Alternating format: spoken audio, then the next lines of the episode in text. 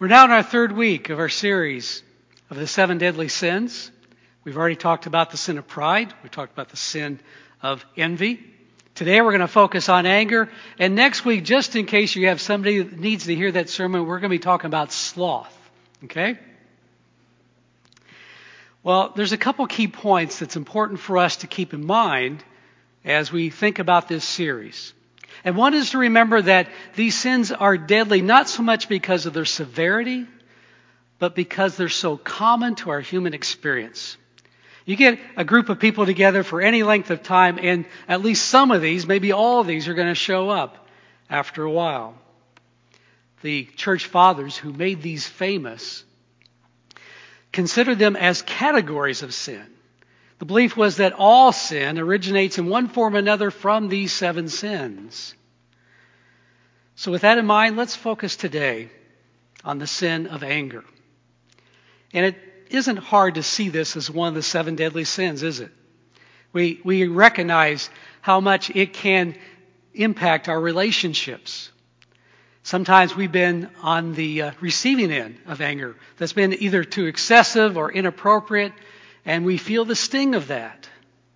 Sometimes we've been on the giving end. And we've said something that we regret or we find ourselves having to apologize for later. So we understand how vital, how, how impactful this emotion can be. I have to confess that probably anger is the hardest of these seven for me to manage.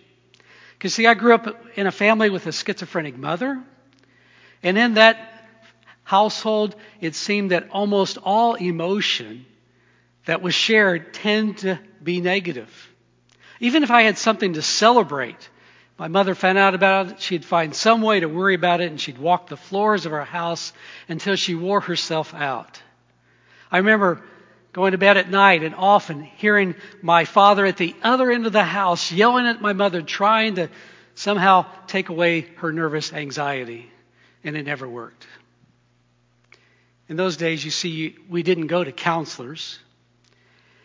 And I look back now and I grieve that our family didn't receive the guidance that we needed to, excuse me, to cope in healthy ways with mom's mental illness.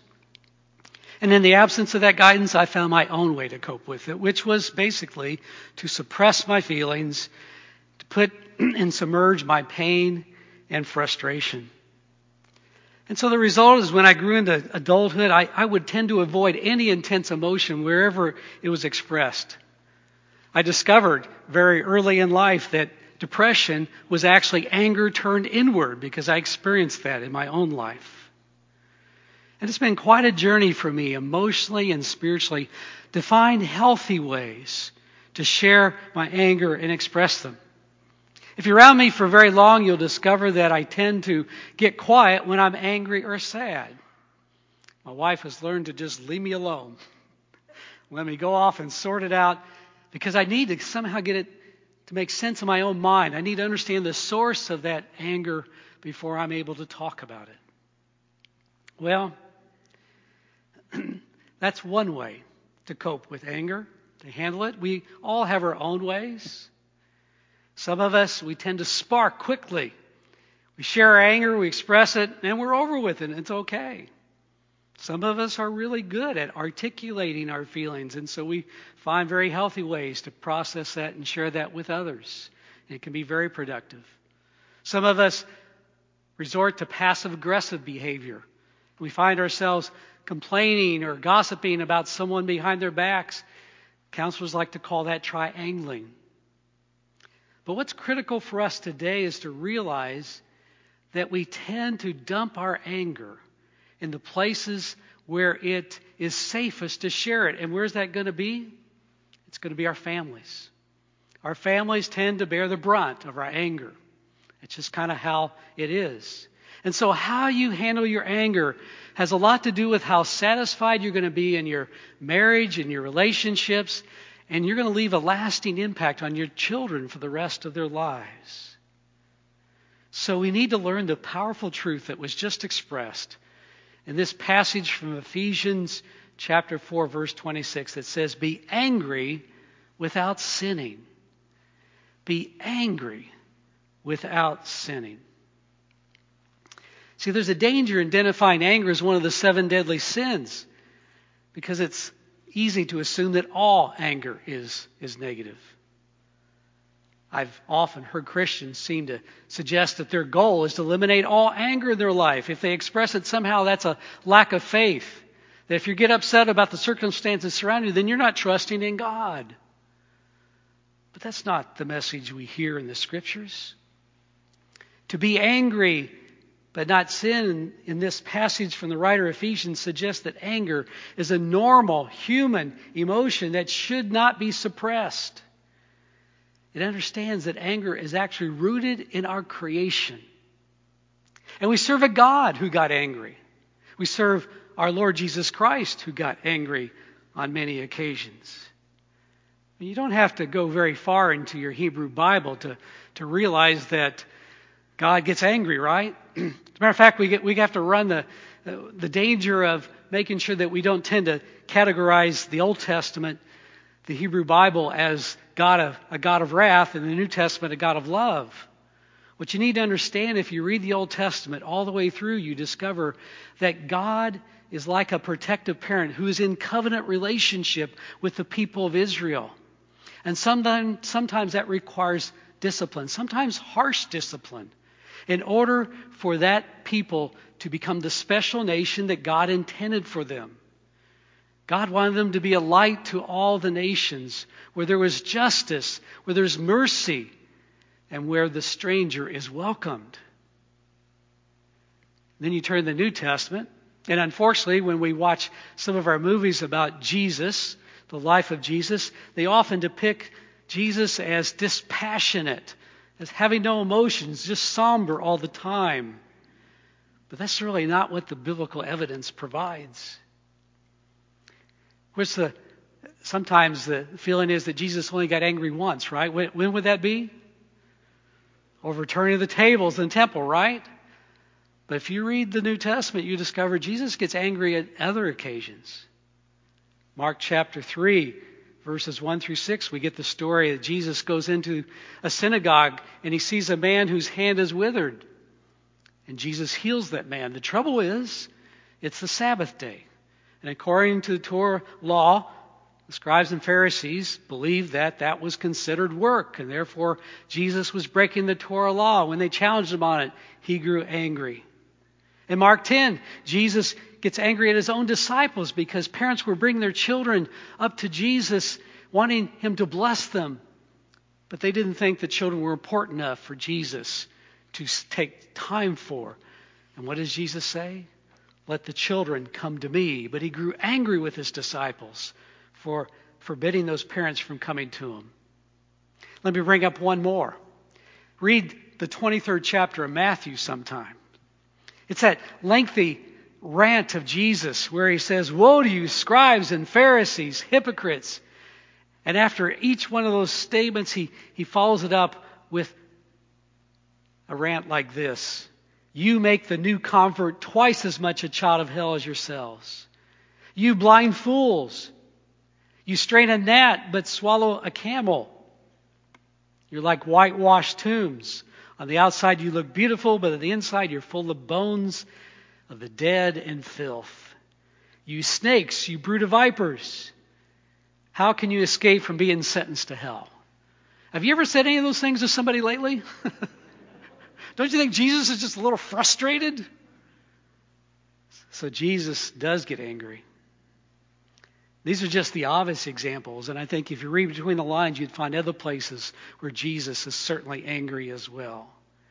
Jesus was a real human being who felt and expressed anger just like you and me. He is the Son of God who demonstrates there's nothing wrong with being angry.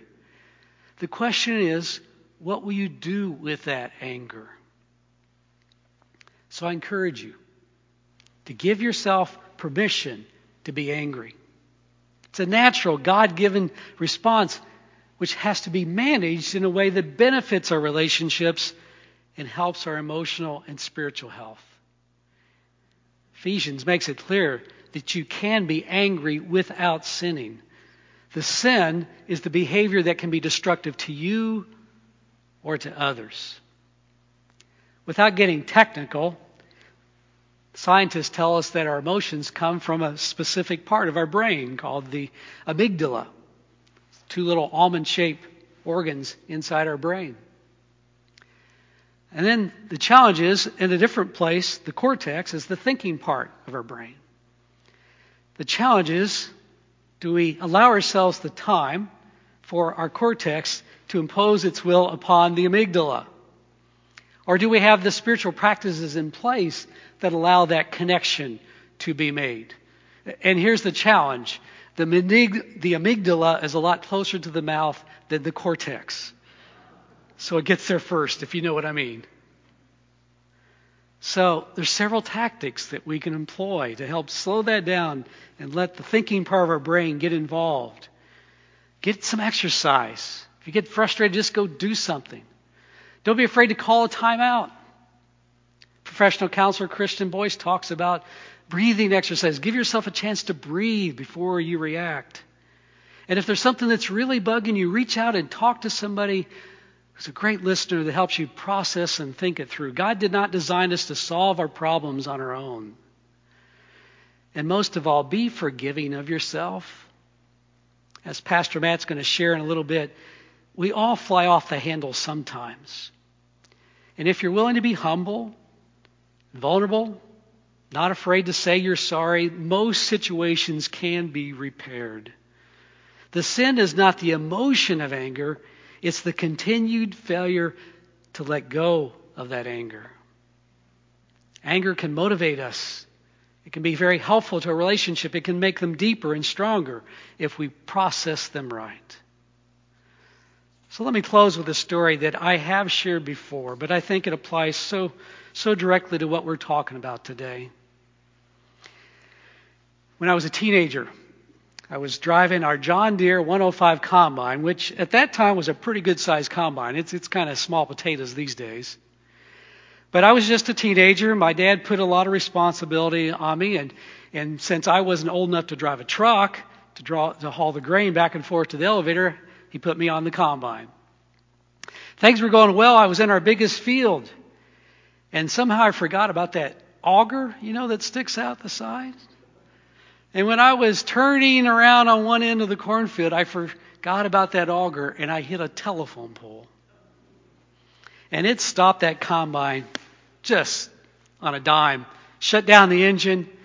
My dad happened to be sitting in the truck watching the whole thing happen. And I saw him bound out of that truck so fast. He covered that hundred feet of field so quickly, and he bounded up that vertical ladder. And the look on his face, I knew I was dead. He was so angry. But somehow, in the time it took for him to come up that ladder and open that door to the cab, he got himself under control and he just emphatically said, Well, come on, get out here and let's get this thing fixed. And that was that. Now stop and think how differently that could have turned out. I mean, Dad was mad enough to physically harm me. or he could have said something so hurtful that it would have scarred me for years to come and made me hesitant to try anything that was out of my comfort zone. Instead, he got things under control and invited me to take responsibility for my mistakes. And what a lesson in leadership that has been all my life. I think about this experience time and time again. It's taught me to own up to my mistakes, deal with them, learn from them, and move on. My dad was angry, but he did not sin. I pray you embrace these words from Ephesians 4:26 and find the permission to be angry, but learn the strategies that work for you, that keep you from turning that anger into sin. Let's pray. Lord, we look forward to Pastor Matt's message as we continue to think about how powerful this emotion is. May we embrace our anger and find the ways we need to keep from sinning. Amen. Good morning. Welcome again to Noblesville First. I'm Matt Hantelman, one of the pastors here at Noblesville First, and I'm glad that you're joining us for worship this morning. In this Lenten season, as we work through our series on the seven deadly sins, it's really interesting to think through some of these. This week, we'll be focusing on wrath, sometimes called anger. And of the topics we'll be covering in this Lenten season, this, might, this one might have the most ambiguity. I say that because anger in of itself is not sinful. In fact, the verse that Pastor Jerry has chosen for today literally says, Be angry without sinning. So then, what can make anger sinful? Or as some have said, what makes anger into wrath? I feel like this is not actually a good distinction to make because suggesting that wrath is always sinful is also really not true based on the actions of Christ. According to the Catholic Catechism, the Lord denounced murderous anger and hatred as immoral. And anger is a desire for revenge. If anger reaches the point of deliberate desire to kill or seriously wound a neighbor, it is gravely against charity and it is a mortal sin. So, according to kind of the definition of the seven deadly sins in the, in the Catholic world, anger becomes a sin when it involves wanting to take revenge on someone or harm them. I would say that there's maybe even more to it than that, and Jesus calls out anger in the Sermon on the Mount. In Matthew 5, he says, You've heard it said to those who lived long ago, do not commit murder, and all who commit murder will be in danger of judgment. But I say to you, everyone who is angry with their brother and sister will be in danger of judgment. We talked about this a bit when we studied the Sermon on the Mount, but I think it's good to remember that in the original language this was written in, it had multiple words for anger. And this particular one that Jesus uses here is orgizo, which is translated angry in contrast to thumos, which is typically translated as wrath. The difference, as noted in Vine's Greek New Testament dictionary, is that orgizo suggests a more settled or abiding condition of the mind, frequently in, with a view to taking revenge. Orgizo is less sudden in its rise than thumos, wrath, but more lasting in its nature. So it is not yell at the other cars on the highway angry. That's thumos, which is a whole other discussion. But it is stew about the way your neighbors take care of their yard angry. It's that lasting anger that can get in and break relationships without a word needing to be said. So getting angry as a feeling, experiencing anger, isn't really what we're talking about then. We're talking about what comes after that. Once the anger is experienced, what are you doing with it? Do you stew in it? Do you let it build? Do you let it have a hold on a part of you? Do you live angry? There are places, these are the places where anger becomes dangerous. Our passage from James uses the same word for anger as Jesus, orgizo. So when James says an angry person does not produce God's righteousness, he's talking about those, he's not talking about those fly off the handle people.